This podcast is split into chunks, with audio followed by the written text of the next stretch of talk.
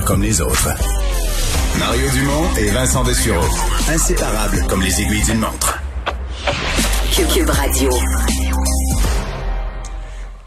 Le problème n'est pas nouveau, mais il semble qu'il euh, perdure. Euh, les livraisons, je dis qu'il perdure, c'est pas même qu'il se détériore.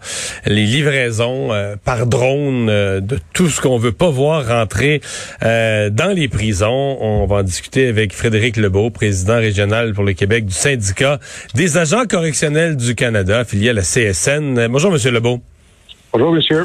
Et reportage sur, euh, cette fois-ci, la prison de Donnacona. C'est parti avec Radio-Canada, mais euh, il me semble que ça fait des années qu'on entend ça, qu'il y a des drones qui livrent dans les prisons. C'est pas, pas quelque chose qui est gérable? Il n'y a pas de technologie pour contrer ça? Eh, c'est un fléau qui perdure, qui a pris de l'emphase dans les dernières années. La technologie évolue, les batteries sont plus performantes, les drones sont plus performants. Effectivement, il y a de la technologie pour contrer ça. Euh, le service correctionnel va procéder à l'installation d'un radar trois dimensions puis un radar périmétrique pour détecter ce genre d'entrée de stupéfiants ou de drogue ou d'armes à feu là.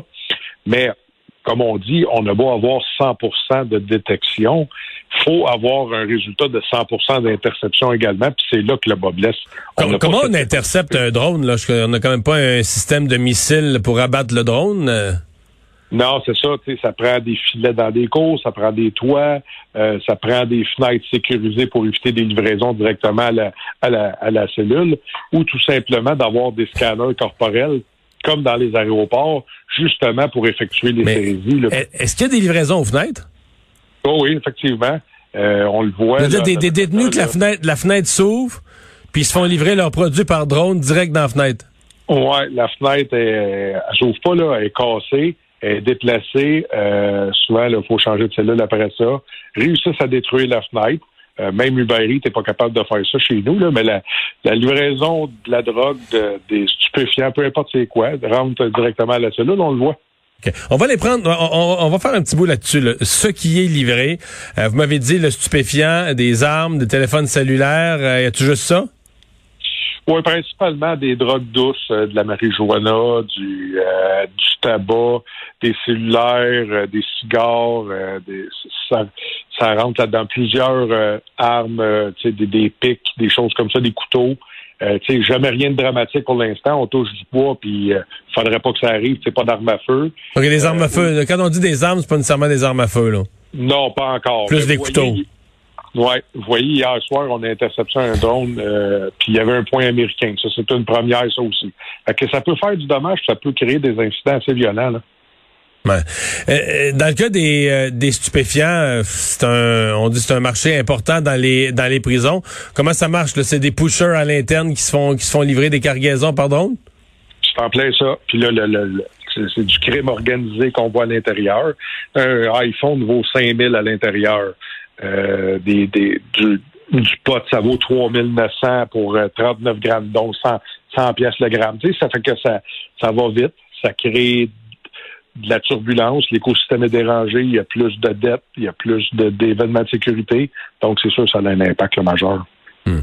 Euh, bon, ben, ben, là, on a parlé de livrer aux fenêtres. Sinon, il livre quoi? Il livre dans la cour, il vient, il dépose un paquet ou il laisse tomber dans la cour? En plein ça, laisse tomber le paquet dans la cour, c'est récupéré, c'est dissimulé dans les cavités corporelles la majorité du temps. Les détenus rentrent. Malheureusement, comme agent de correction... Quand vous êtes des, des cavités corporelles, là, euh, il y en a juste deux qui me viennent à l'esprit. C'est pas dans la bouche, c'est à l'autre bout, là? C'est en plein ça, effectivement. On peut pas fouiller là. Ça prend un ordre du médecin. C'est de là d'une demande qu'on avait, ben, qu'on a encore. C'est OK, mais euh, excusez-moi d'être graphique, mais ils se le mettent pas juste dans les shorts, là. Ils, rentrent... Oui, oui, à l'intérieur. Oui. C'est dans le derrière, à l'intérieur. Puis, euh, oui, effectivement. OK. Bon. place pour ranger du stock comme une autre. Euh, le. Les, les, les, agents, parce que comment je vous dirais ça, c'est un peu bizarre pour nous parce que vous en parlez, ça a l'air évident, comme si vos agents savent ça, voient ça. Pour se demander comment quelque chose que tout le monde voit, qui est illégal, qui vous me dites même qu'il peut être dangereux, Comment, comment on l'arrête pas? Comment quelque chose que tout le monde sait continue aussi facilement? C'est une question de coût. On gère le risque. Il n'y arrive pas d'incident majeur. il n'y a pas d'invasion. On était chanceux dans la crise des opioïdes, quand il y a eu du fentanyl, du fentanyl contaminé, il y a eu plusieurs overdoses. On été chanceux de ne pas perdre de détenus ou perdre de personnel. mais c'est ça, il arrive. Ça prend un geste dramatique, puis c'est pas encore arrivé, là, on est chanceux. Euh, c'est une question de coût, tout simplement, le, rapport coût-bénéfice. Quand vous êtes de coût, vous voulez dire la lutte à ça en termes de technologie ou de personnel supplémentaire, ça coûterait cher de, de lutter plus activement contre ça. C'est en plein ça. C'est une des principales raisons. Donc, au gouvernement, on, on tolère, on endure, on sait que c'est le cas, mais on se dit que c'est un moindre mal. On a une stratégie anti-drogue qui est, super belle sur papier, mais malheureusement, non, effectivement, le service correctionnel, le gouvernement du Canada investit pas massivement dans la sécurité du public, puis la, sécurité du staff, du personnel, des infirmiers, infirmières, puis des agents de correction de La personne qui possède le drone puis livre, mettons, une cargaison de drogue, une quantité pour, pour, pour, pour vendre, pour un revendeur, est-ce que c'est le crime organisé? Est-ce que c'est le crime organisé qui, qui, qui autour des prisons, euh, gère la, distribution de la drogue par drone? Oh, souvent. On peut pas s'improviser euh, conducteur de drone demain matin. Là, vous et moi, on peut pas aller s'acheter un drone. Vous dire, bon, ouais, un petit sideline, je vais, je vais faire ça. Ça prend des contacts à l'intérieur, ça prend un réseau de distribution, ça prend... Et, non, c'est ça. C'est vraiment là, une des grosses parties, surtout à Donnacona, c'est le crime organisé là, qui gère ça. Là. Hmm. Euh, la personne qui contrôle le drone, là, je veux dire, il peut pas être à, ça va pas à 50 km, il faut qu'il soit, la prison de Donnacona est relativement isolée dans son coin, il faut que la personne soit à proximité. Euh, si on mettait des patrouilleurs, on pourrait pas trouver le long des rues ou trouver des endroits où il y a des gens qui ont un petit joystick dans les mains, là, qui ont une petite, euh, ça, va vite. Euh, ça peut être à 4-5 km, 6 km. ça peut être un rayon aussi grand que ça. Oui, oui, des fois, on le voit à l'autre bord du fleuve. Si la vue est dégagée, le drone, euh, les capacités sont quasiment illimitées. Puis on a même des drones qui sont programmés pour s'écraser. Ils font la, la, distribution, font la livraison, puis après ça, s'écrasent, puis on récupère le drone laisse le drone là qui. Et donc la livraison, la livraison vaut tellement cher financièrement que tu as les moyens d'y laisser ton drone. Oui, oui. C'est assez payant pour ça. Tu dis le drone, on le met dans la colonne des pertes, dans le coût de la livraison. Oui, dans le coût de la livraison, le risque est là, puis c'est assumable, puis on va racheter un autre drone ou modifier d'autres pièces. Oui, effectivement, oui.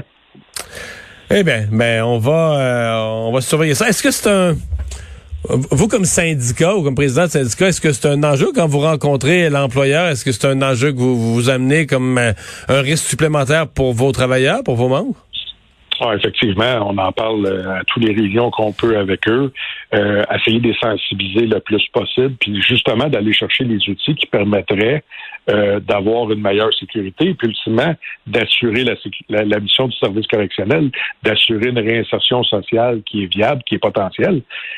Si on met pas fin au trafic ou minimalement qu'on le minimise pas le plus possible, ben, la mission en tant que telle est un peu échouée à la fin, si on continue à faire du trafic en dedans. Hmm. Dans le cas des, téléphones euh, cellulaires, quelqu'un se fait livrer un téléphone, là. Euh, c'est illégal d'avoir ça. Est-ce que est-ce que vous allez le trouver, mais est-ce que vous allez, si vous le voyez, est-ce que vous allez le laisser à la personne ou est-ce que, dans le fond, est-ce que quelqu'un peut payer 5000 pièces pour un cellulaire en dedans puis l'avoir 24 heures parce qu'il se fait prendre? Ou bien il y a une complicité des agents de dire, regarde, on l'écœure pas, on y laisse puis euh, en échange qu'ils nous foutent la paix? Non, non, euh, assurément, là, quand on, on fait des cellulaires, puis quand on a de l'info qu'il y a des cellulaires qui circulent, euh, on met tous les efforts, puis il n'y a pas personne qui ferme les yeux. Justement, ben, en cas de ça facilite le trafic d'avoir des cellulaires, ça passe pas par le réseau filaire de l'institution. Donc ça, c'est sûr qu'il y a des fouilles qui sont faites, qui sont approfondies, mais il faut toujours le trouver quand même. Là. Hmm. C'est vraiment un, objet interdit en, établissement. Eh bien, ben, euh, Monsieur Lebeau, merci de nous avoir parlé. Ça fait Frédéric Lebeau, président pour le Québec du syndicat des agents correctionnels du Canada.